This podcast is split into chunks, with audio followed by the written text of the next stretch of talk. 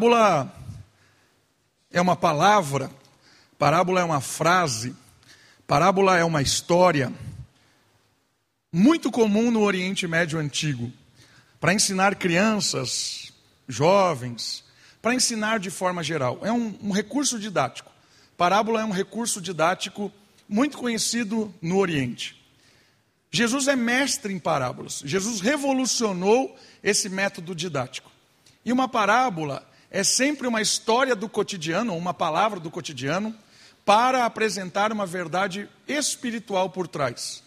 Por isso, quando Jesus fala da ovelha, ele não está falando da ovelha, ele está falando, às vezes, do povo de Deus, está falando, às vezes, do cuidado do pastor.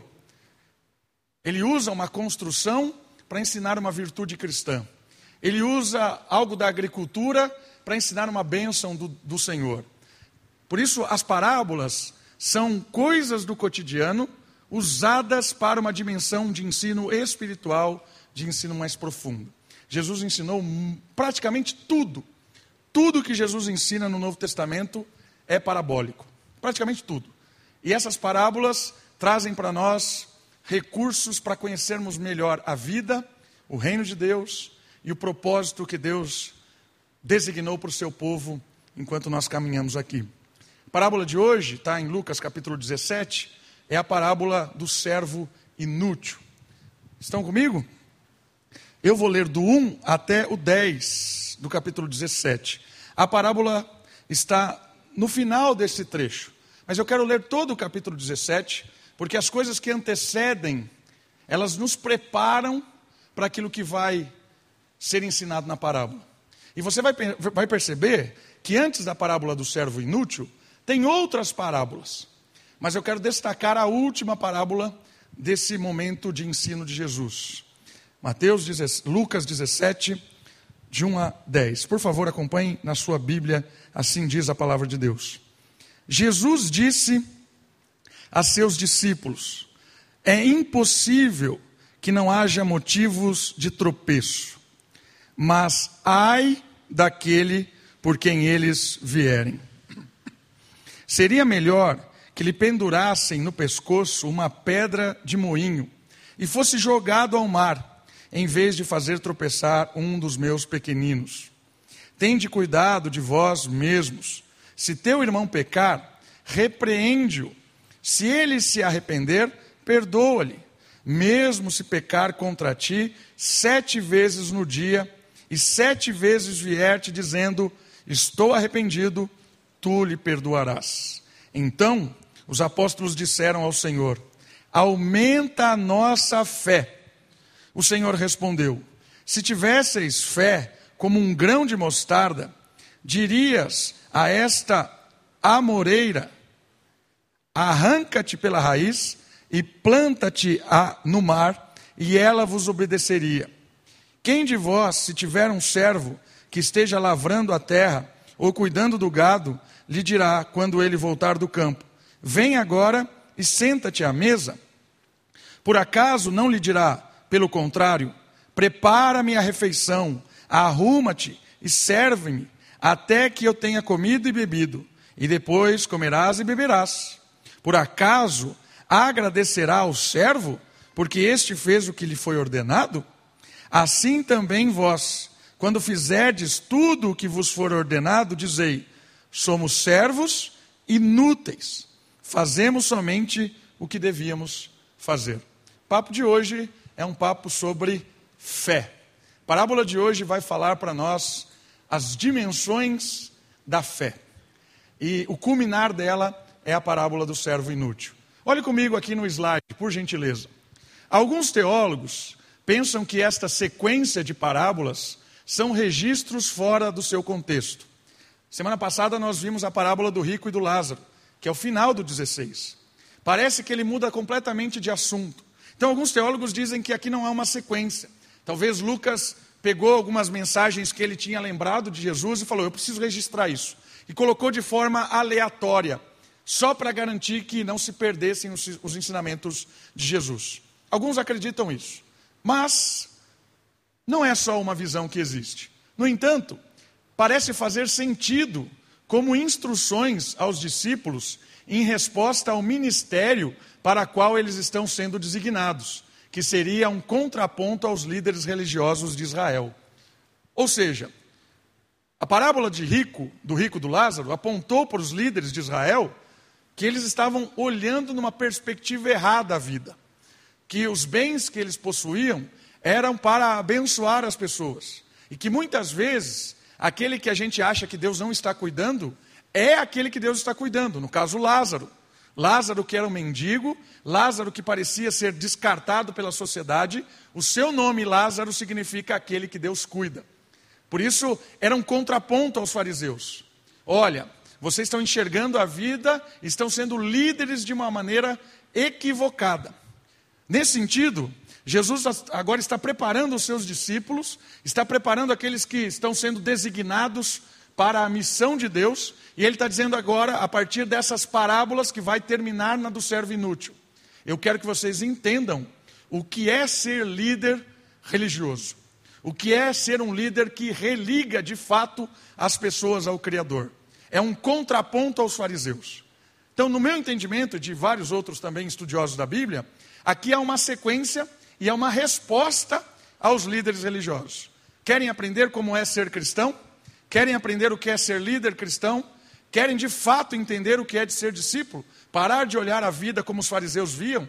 Parar de reconhecer mérito onde não há mérito? Onde há bênção, né? reconhecer bênção onde não há bênção? Quer enxergar o mundo de uma forma diferente? Prepara que eu quero ensinar vocês por meio de algumas parábolas, e aí você vai entender o que é a fé. A fé fundamental, que o próprio Paulo diz que sem fé é impossível agradar a Deus. Que é essa fé essencial no discipulado, nos líderes, naqueles que caminham com Jesus? Esse é o papo de hoje.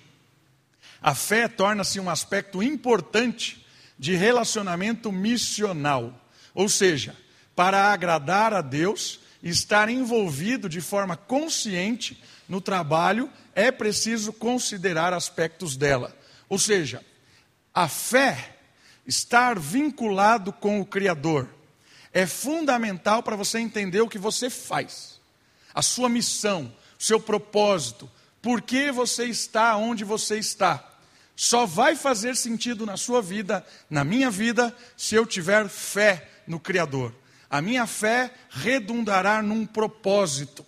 E essa é a construção deste texto destes ensinos de Jesus. E você vai perceber a construção agora a partir do ensinamento da fé.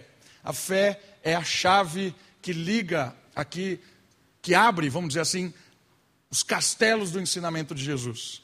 Cada um dos castelos vão ser abertos por uma chave que é a fé. E o primeiro ensinamento que a fé vai nos ensinar, que a palavra de Deus vai falar sobre a fé, é uma fé que é atacada, uma fé que é confrontada. Olha só, reparem comigo os dois primeiros versículos, 17, de 1 a 2.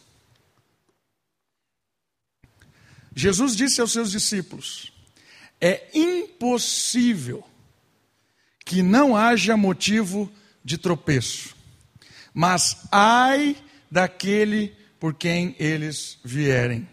Seria melhor que lhe pendurasse ao pescoço uma pedra de moinho e fosse jogado ao mar, em vez de fazer tropeçar um destes pequeninos. Uma fé que ataca. Dois entendimentos deste versículo. Presta atenção nisso. Jesus deixa claro aos seus discípulos que a jornada proposta é cheia de armadilhas. A palavra tropeço, que está aí na nossa tradução, é, que, é, que é a século 21, ela aparece em outras traduções como escândalo, é a palavra escândalo. E no grego é, é mais ou menos isso, ó. escândala, que é a palavra no grego que é o texto original. A palavra tropeço, escândala, ela tem duas conotações neste ensinamento. Quais são as duas conotações? Ambas de confrontação com a fé dos discípulos. Primeira conotação, é impossível que não haja armadilhas, que não sejam provocados escândalos, que não queiram te devorar. Essa é a ideia da primeira conotação. Ataque a sua fé. é impossível que não armem armadilhas contra vocês. É natural que as pessoas vão atacar aqueles que estão caminhando com Jesus. Essa é a primeira abordagem desse texto. Então não se iluda. É natural que vão surgir ataques, perseguições, pessoas que vão armar coisas para que eu e você sejamos testados na nossa fé. E às vezes esse ataque à nossa fé é um ataque de violência, é um ataque de realmente colo tentar colocar medo. Por isso a foto aí atrás. Essa foto é foto ou um desenho, né, que retrata o período de perseguição do Império Romano sobre os crentes. Um ataque direto à fé, um ataque direto ao que eles criam. E eles estavam sendo entregues ao matadouro. E eu quero compartilhar com vocês dois testemunhos desse período, de duas mulheres. Uma chamada Perpétua e a outra chamada Felicidade. Duas crentes deste período. Elas eram contemporâneas e viveram um momento de drama, de perseguição no mesmo período. Felicidade tinha em torno de 22 anos. Ela estava grávida e ela foi levada foi levada pelos Deixa eu só ver um negócio aqui, porque eu confundo o nome das duas, para eu não falar errado. Desculpa. Isso, vamos lá. Começando de novo. Perpétua. Tinha 22 anos, ela tinha uma criança de colo e ela foi levada pelo Império Romano por causa da fé cristã. Então ela tinha uma criança de colo, foi deixada em casa, o avô cuidava e ela foi presa no Coliseu ou em qualquer outra área lá romana que ficava armazenando os crentes e era ameaçada de fé o tempo todo. Essa perpétua, ela teve um encontro com o pai dela, porque o pai dela se condoía muito. Eu não acredito que você está fazendo isso. Eu não acredito que você vai morrer por causa da sua fé. Você tem uma criança pequena e chorava e tal, e clamava: por favor, pelo amor de Deus, é só você dizer que não tem nada a ver com esse Cristo. É só você dizer isso. Até um dia em que o pai dela foi visitar ela na prisão, e ela tinha um, tinha um vaso ali embaixo, assim, de cerâmica, e ela apontou para o pai e disse: O que é aquilo ali? Aí ele disse: É um vaso. Muito bem. Esse vaso, ele só serve para isso. Ele não tem outra utilidade no mundo. Eu só sirvo para ser cristã. Eu não tenho outra utilidade no mundo. Foi condenada ao martírio no Coliseu. A outra felicidade, ela estava grávida. E presa, eles oravam ali no calabouço lá, na prisão, para que a criança nascesse antes do martírio. E Deus atendeu a oração, nasceu uma menina, e nas dores do parto, o carcereiro zombava, né? Se você está tendo dor aí, estou né? vendo a sua dor, você não sabe o que, o que te espera lá fora. Ela disse: Eu sofro aqui uma dor natural do parto. Lá fora eu vou, eu vou doer como um privilégio. Você que não imagina o que é a dor que eu vou sentir lá fora. Aí você pensa: Ah, vai ser que nem a história de Daniel. Vão ser jogados na fornalha e vai aparecer um anjo e vai livrá-las. Jogaram as duas nuas no Coliseu para animar a, o público. E aí vinha uma vaca selvagem e tu, voava a mulher, nua, as duas. A humilhação da humilhação. Aí você pergunta por quê? Elas roubaram, elas mataram, elas desviaram. Não, elas eram crentes. É por isso? É, é por isso. E aí acharam que estava muito humilhante. Tiraram a vaca, trouxeram as duas para dentro, botaram roupas nela e jogaram elas de novo, de novo agora para um soldado romano matá-las. Felicidade foi correndo, o cara acertou. Tuf, morreu na hora. A outra também foi em direção a ele, só que ele errou a, espadada, pegou de um jeito que pegou de um jeito que ela não morreu. Ela bambeou assim e ela falou assim: "É aqui que você tem que acertar. Vai". E aí, tuf.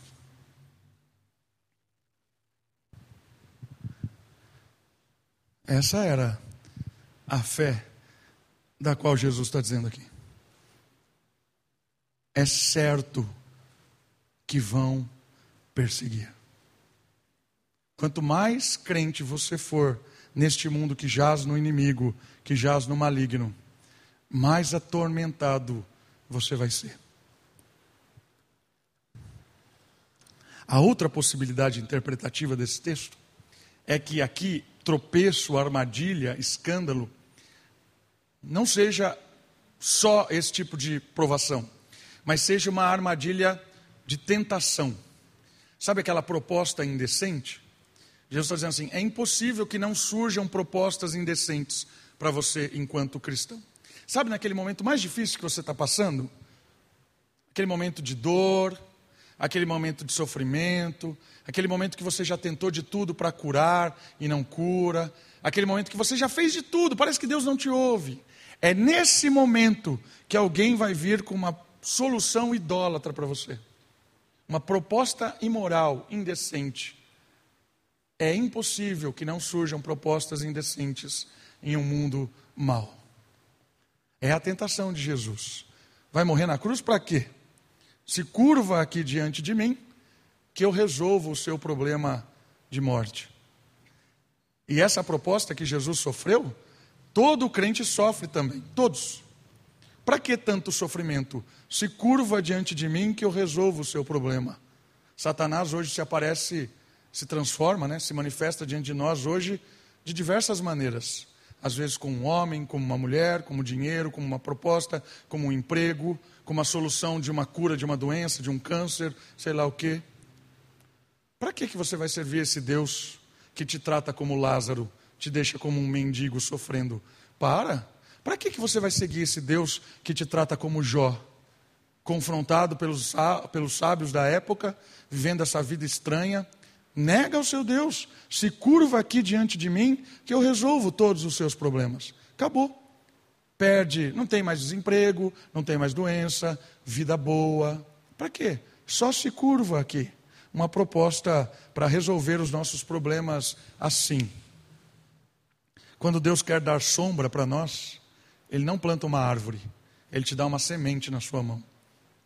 Sua responsabilidade, plantar, regar, crescer, porque Deus quer trabalhar no nosso caráter e não nos nossos desejos. Satanás não quer nem saber do seu caráter. Satanás quer realizar os seus desejos, porque no momento em que os seus desejos são realizados, como com uma mágica, o seu caráter vai para o brejo. Por isso que é impossível que os escândalos, que as propostas não aconteçam. Mas olha o versículo 2.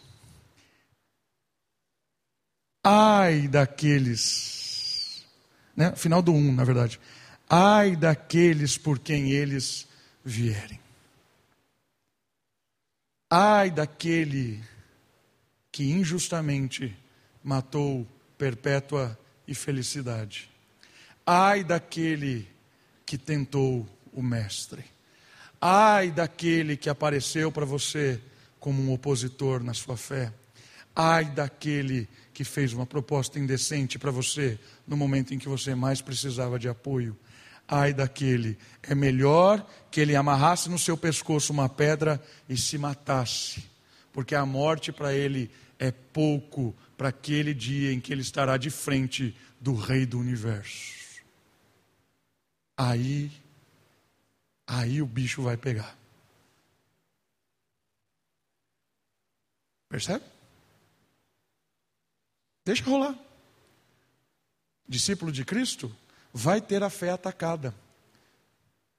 Faz o que é bom. Continua fazendo o que é justo. Se for para morrer, que morra. Porque aquele que agrada-te do Senhor, ele satisfará o desejo do seu coração de justiça. Nossa fé é constantemente atacada.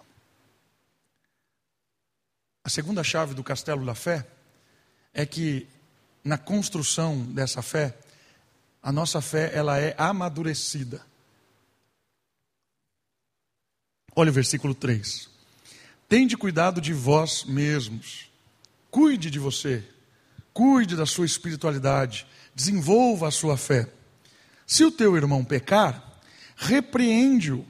Se ele se arrepender, perdoa. A maturidade da fé está em apoiar aqueles que de alguma forma perdem o caminho. Mas olha só, o 4: mesmo se pecar contra ti, sete vezes no dia, sete, sete vezes vier te dizendo, eu estou arrependido, se houver arrependimento, perdoa. Olha que desenvolvimento da maturidade na fé. Vai ter perseguição, vai ter o tentador, e às vezes é alguém próximo.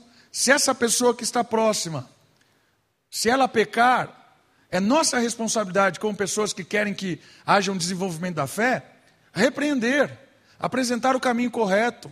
A gente não gosta muito disso, né? a gente não gosta de ser confrontado.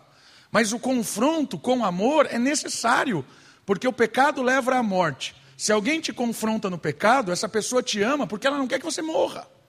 Então, o confronto é um amadurecimento da fé. E o outro lado também é verdade. Se houver arrependimento, perdoe, independente do que foi feito. Perdão não é mágico, não é esquecimento, ah, tá tudo bem, vai abraçar. Não é isso. Mas perdão é você, tá bom, você me machucou, eu sofro a dor que você fez por mim. Está perdoado, eu não vou me vingar da sua dor. Eu não vou me vingar de você.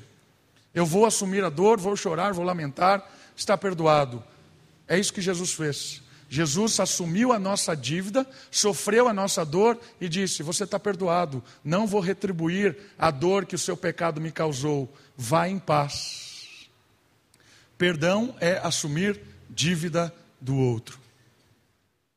Perdão é quando a pessoa vem arrependida e você assume a dívida dela. Por isso que Jesus também não perdoa o pecado de todo mundo. Porque Jesus perdoa o pecado só de quem se arrepende. Porque se fosse um perdão absoluto, se a morte de Jesus fosse para todo mundo, todo mundo seria salvo. Mas a morte de Jesus é para aqueles que se arrependem. Porque o arrependimento é a chave do perdão. E a fé, ela é desenvolvida nessa dinâmica. Nessa dinâmica. Eu ajudo o outro a crescer, eu apoio, eu incentivo, eu caminho junto, eu perdoo, sou perdoado. Essa é a dinâmica do desenvolvimento da fé. Olha lá, o discípulo é chamado para um desenvolvimento de sua fé. Em cada situação da vida é uma oportunidade formativa. Cada momento Deus vai nos ensinando, Deus vai nos amadurecendo, Deus vai transformando o nosso caráter, vai nos ajudando a crescer. Por isso é importante que cada momento da nossa vida nós aproveitemos as oportunidades. Porque todas as coisas colaboram para o bem daqueles que amam a Deus. Então, se vem tentação, se vem dificuldade, se vem tribulação, enxerguem esse, esse momento como uma oportunidade de crescimento, de desenvolver a fé. Uma prova de maturidade é a forma como lidamos com o pecado. O texto é um espelho de Levíticos 19, 17 e 18. Deixe seu dedinho em Lucas, vai comigo em Levíticos. Esse texto aqui que Jesus está usando, essa citação de Jesus, é um espelho de Levíticos 19, do versículo 17 e o versículo 18. Lá no comecinho da Bíblia, Pentateuco, Levíticos 19, 17 e 18. Olha só o que diz a palavra de Deus. Não odiarás o teu irmão no coração. Olha só que interessante. Não odiarás o teu irmão no coração. Não deixarás de repreender o teu próximo, para que não sofras por causa do pecado dele. Olha o que Jesus está dizendo. Então, essa repreensão, ela é importante para que você também, como parte do povo, não sofra pelo pecado do outro. Por isso que é importante que a gente ajude um ou outro. Não te vingarás, nem guardarás ódio contra a gente do teu povo. Pelo contrário, amarás o teu próximo como a ti mesmo. Eu sou o Senhor. Essa ideia de repreensão é para ajudar, para amadurecer. E aí, duas questões muito importantes. Quando nós perdoamos, nós não odiamos retribuir o mal com o bem. Quando eu perdoo alguém, eu não carrego ódio no meu coração. Eu estou em paz. Ainda que a afronta, ainda que a questão envolvida te machucou muito. Talvez você carregue algo que te machucou lá atrás e até hoje. Você não consegue lidar com aquilo, te perturba, te já, causa um ódio, um desejo de vingança. Meu irmão, minha irmã, está na hora de perdoar, porque quem não perdoa toma veneno achando que o outro vai morrer e não vai. Quem não perdoa está achando que o outro morre com o seu ódio, mas na verdade quem morre com o seu ódio é você que odeia. Por isso o texto é bem claro: não odiarás o teu irmão no coração. Não te vingarás, nem guardarás ódio contra alguém do teu povo. Ao contrário, ama o teu próximo como a ti mesmo. Essa é a dinâmica da maturidade cristã. Perdoo, sou perdoado, e às vezes machuca algumas situações da nossa vida, carregamos por um longo tempo, mas entrega aos pés da cruz, coloca na mão de Jesus, deixa que Ele lida com as coisas. Se sete vezes no dia houver arrependimento, perdoe, ame, não guarde mágoa, não guarde amargura, não vale a pena viver assim. Se Jesus te perdoou, se Jesus aceitou o seu recomeço, se Jesus te embasou para uma vida mais madura, ofereça esse perdão. A fé, ela é um desenvolvimento de maturidade quando nós entendemos o perdão que recebemos de Deus e oferecemos o perdão ao próximo. Quando nós entendemos que o pecado é tão sério que matou Cristo e que nós repreendemos ou apresentamos o pecado do outro como uma forma de amor para resgatá-lo. Percebe essa dinâmica? Eu ensino, eu sou corrigido, eu corrijo, eu sou perdoado e também perdoo. Essa é a dinâmica da fé madura. Segunda chave do segundo castelo dessas parábolas é uma fé que cresce por causa do perdão e da repreensão do pecado. Isso é uma dinâmica madura dentro de uma igreja madura, dentro de uma comunidade madura. Expulsemos o veneno do ódio. Olha que frase forte. Expulsemos o veneno do ódio ou de odiar. A terceira chave para o terceiro castelo é a fé que empodera, é a fé do empoderamento. Voltemos lá para Lucas, a fé que é atacada, a fé que cresce, a fé que é poderosa. Lucas 17, versículo 5. Então os apóstolos disseram ao Senhor, ouvindo essas questões, eles disseram: Aumenta a nossa fé. O Senhor respondeu: Se tiveres fé como um grão de mostarda, Direis a essa árvore, a moreira, enraigada, arranca-te daí, e ela será lançada no mar, e ela vai obedecer. A fé que empodera tem a ver com uma confiança, dependência de, de Deus, do poder de Deus. Olha só, em resposta ao pedido dos discípulos de um aumento da fé, o Mestre explica que o importante é a qualidade e não a quantidade deste dom. Quando os discípulos pedem, aumenta a nossa fé, Jesus está respondendo para eles que o importante não é a quantidade de fé, mas é a qualidade da fé. O que precisa aumentar não é o quanto você tem de fé, mas o como você confia em Deus. O que aumenta é a qualidade da fé e não a quantidade. o que deve ser entendido é que o importante não é o tamanho da fé, mas o tamanho de Deus. Nessa situação de dificuldade, os discípulos disseram assim: Nós estamos entendendo que o nosso, nosso projeto, a nossa caminhada não é fácil. Vamos ser atacados, tem pecado, vamos errar com as pessoas, vão errar com a gente, vamos perdoar, vamos ser perdoados. A gente precisa de fé. Aumente a nossa fé para que nós possamos desenvolver a missão. Aí Jesus responde para eles assim: não é uma questão de muita fé, é uma questão de vocês entenderem quem é Deus. Porque para Deus não existe impossível. Ouvimos isso aqui essa noite. Para Deus não existe razões. Para Deus não existe coisas in... que não tem solução. Não existe, irmãos. Para Deus, aquilo que parece insolúvel, Deus diz: haja luz e a luz. Diz, Deus diz: haja cura e a cura. Deus diz: abre o mar e abre o mar. Por isso, não é a questão não é o quanto você tem de fé, não é o seu poder que vai mover Deus.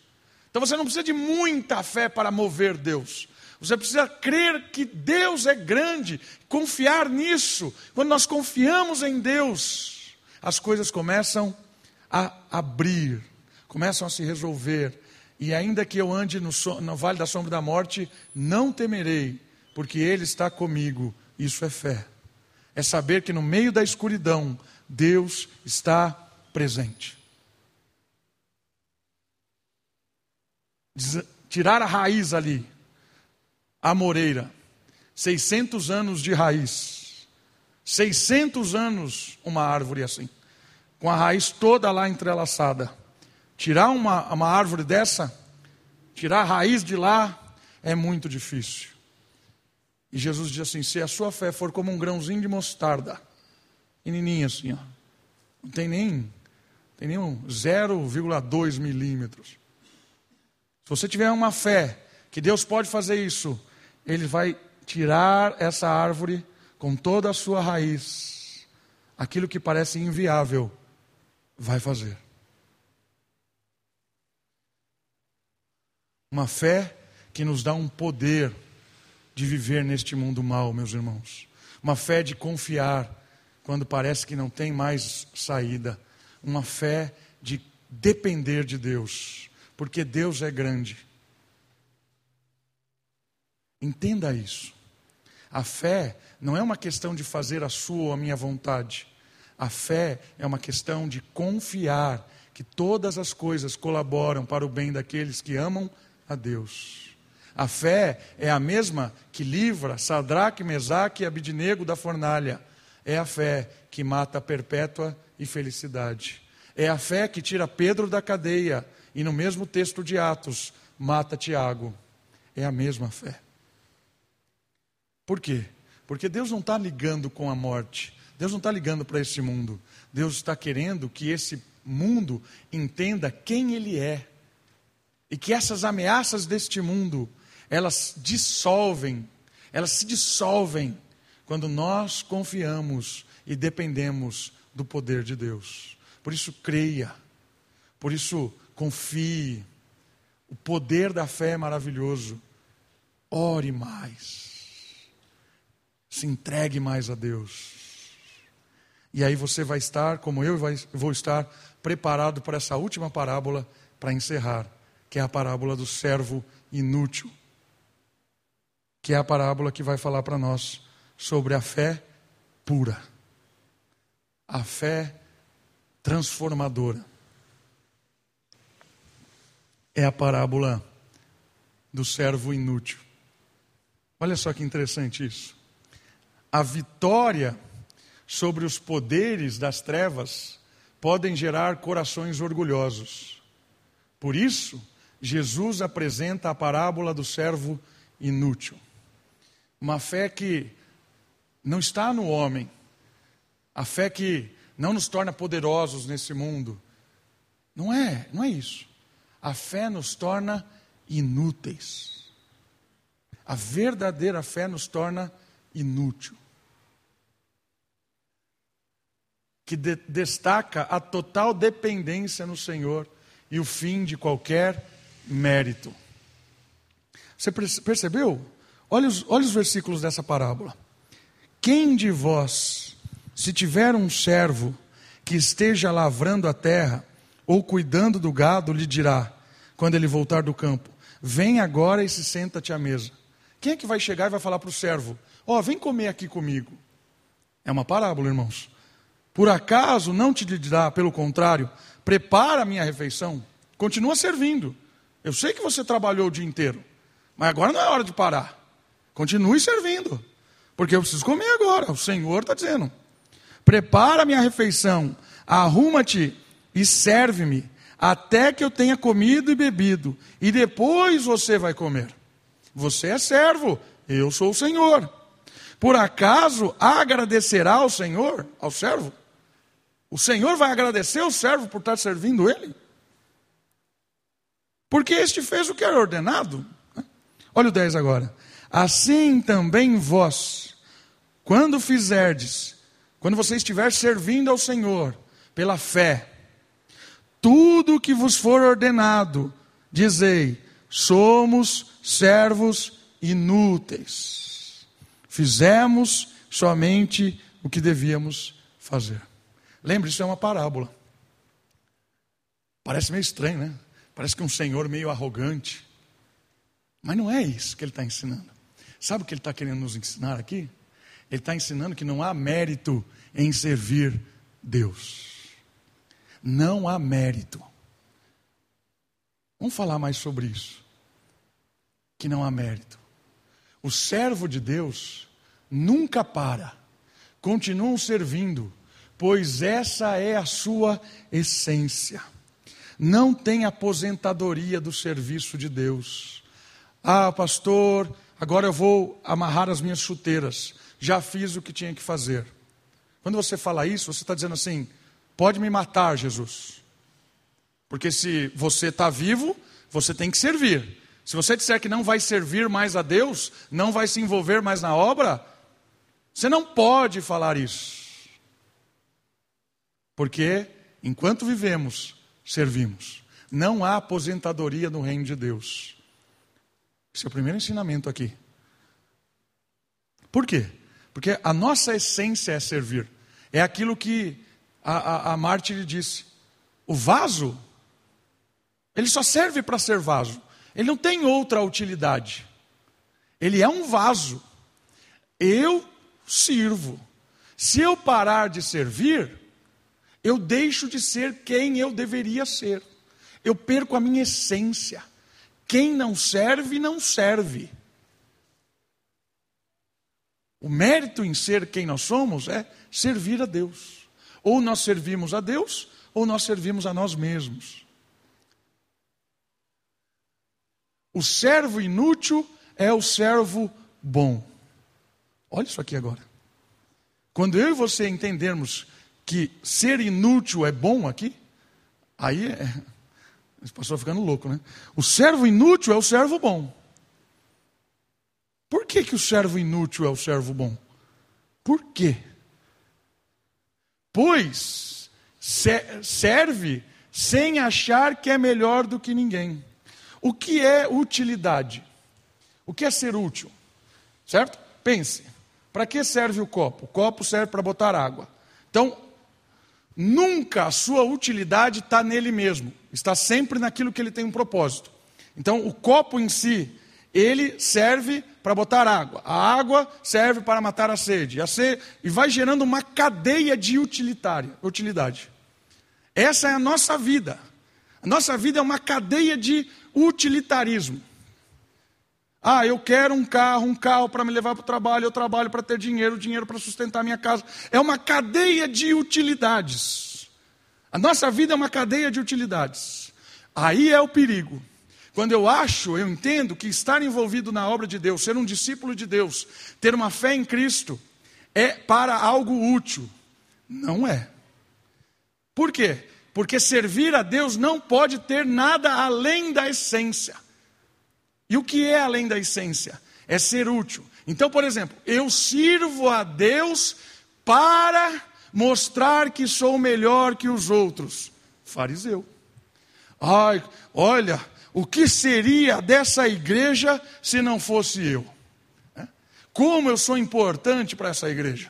Eu faço isso, faço aquilo outro, me envolvo com aquilo outro. Eu sou essencial para a igreja. Deus fez um bom negócio de me escolher, porque eu sirvo para isso. Deus precisa do meu serviço, porque eu sou bom demais. Servo útil, não entendeu nada, porque acha que ele é útil para o ministério que é de Deus. O servo útil atrapalha, porque ele acha que é bom demais.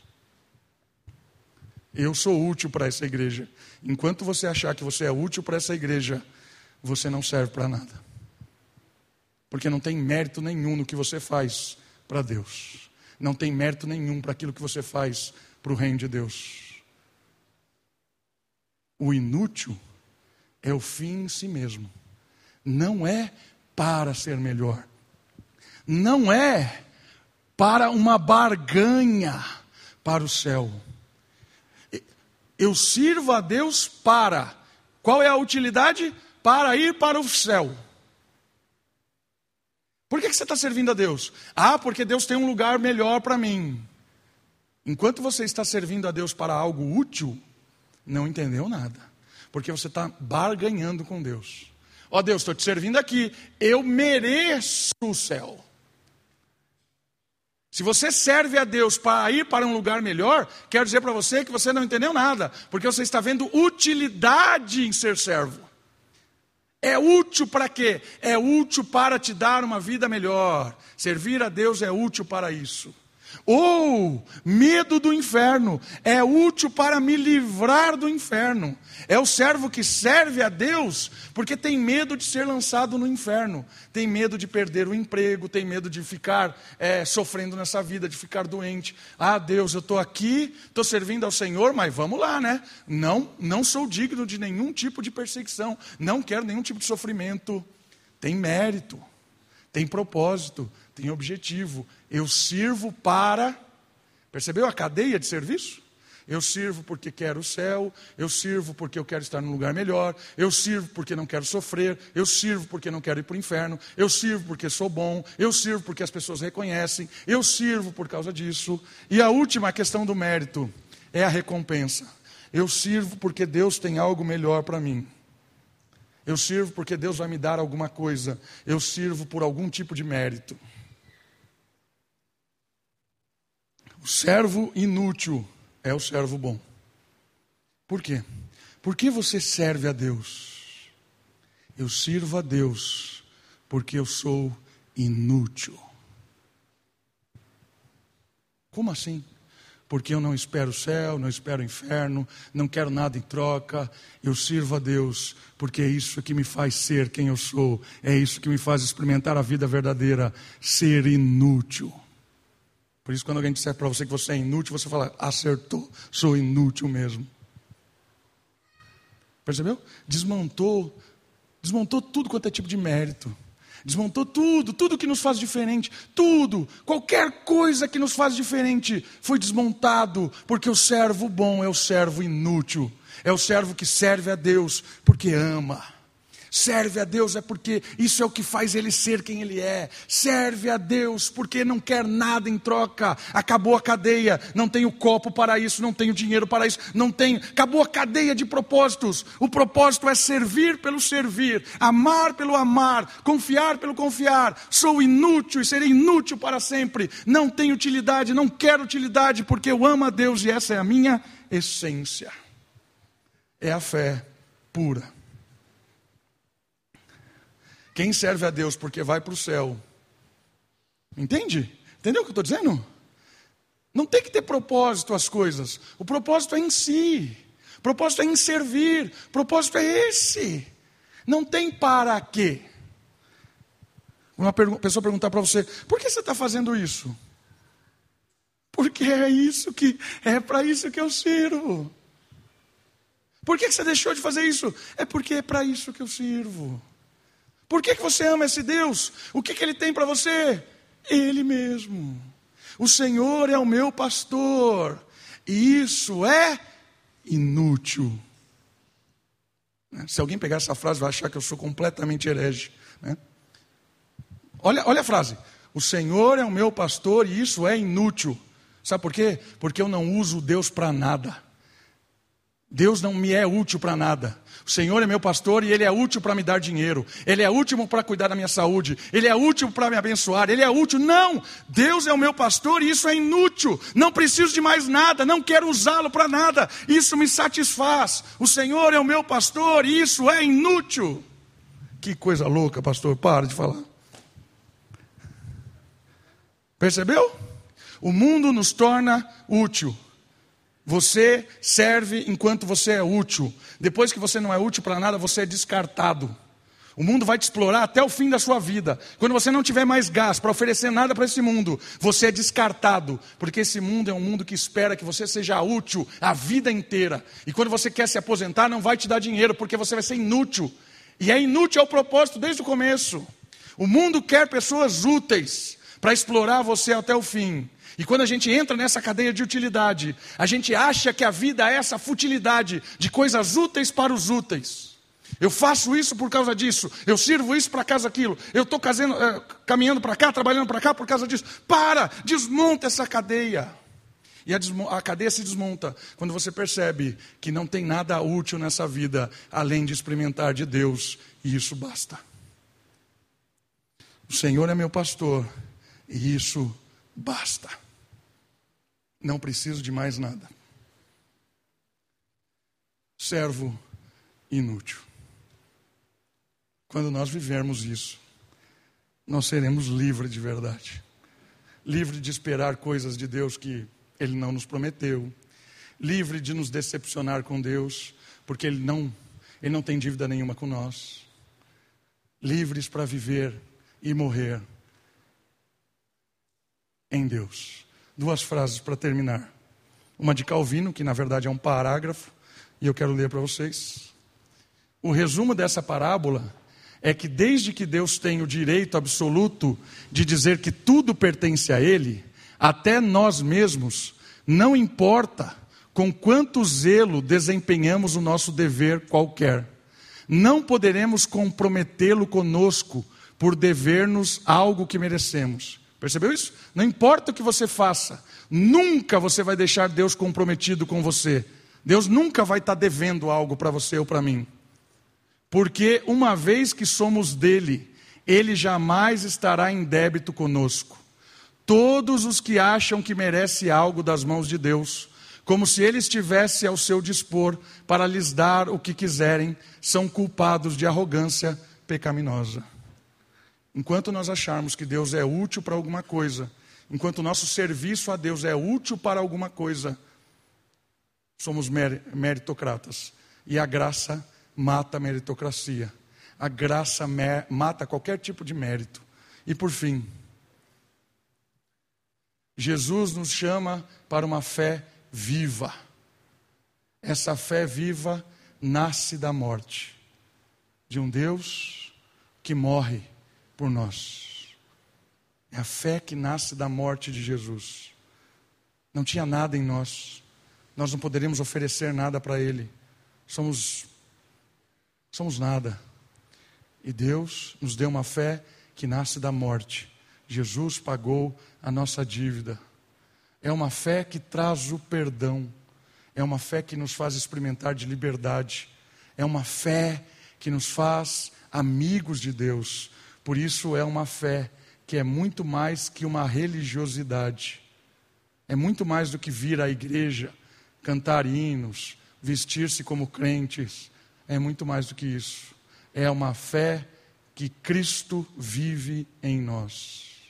A fé é uma fé que nasce da morte, uma fé que perdoa pecados, uma fé que é muito mais do que uma religiosidade, do que bater cartão na igreja. É uma fé que Cristo vive em nós. E quando Cristo vive em nós, basta. Vamos orar? Muito obrigado, Senhor Jesus. Obrigado porque o Senhor olhou para nós e teve misericórdia. A miséria do nosso coração mostra quem nós somos. E mesmo assim o Senhor nos amou, nos buscou, perdoou os nossos pecados, morreu por nós. Essa morte trouxe vida, acendeu a fé no nosso coração, uma fé que nasceu da morte.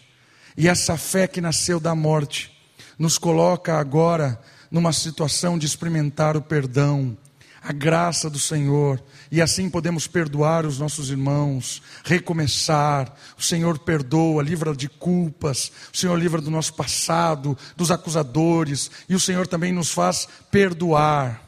É uma fé que nasce da morte, uma fé que faz vivenciarmos o perdão e também exercer o perdão. E essa fé é muito mais do que uma religiosidade é uma fé que nos aproxima do Senhor, é uma fé que o Senhor mora no nosso coração, é uma fé que o Senhor vive em nós. Nos ajude a experimentar dessa fé todos os dias, para que nós possamos vivenciar os confrontos, os dilemas, as perdas, e possamos ser sal e luz nesse mundo, ó Pai, confiando que o Senhor é bom. Quanto mais nós descansarmos no Senhor, percebemos, ó Deus, o quanto o Senhor é bom, nós estaremos descansando estaremos vivendo uma vida segura, confiando de que nem morte nem vida nos separará do teu amor, Deus. Muito obrigado. Oramos, te louvamos, no nome poderoso de Jesus Cristo, nosso Salvador. Amém.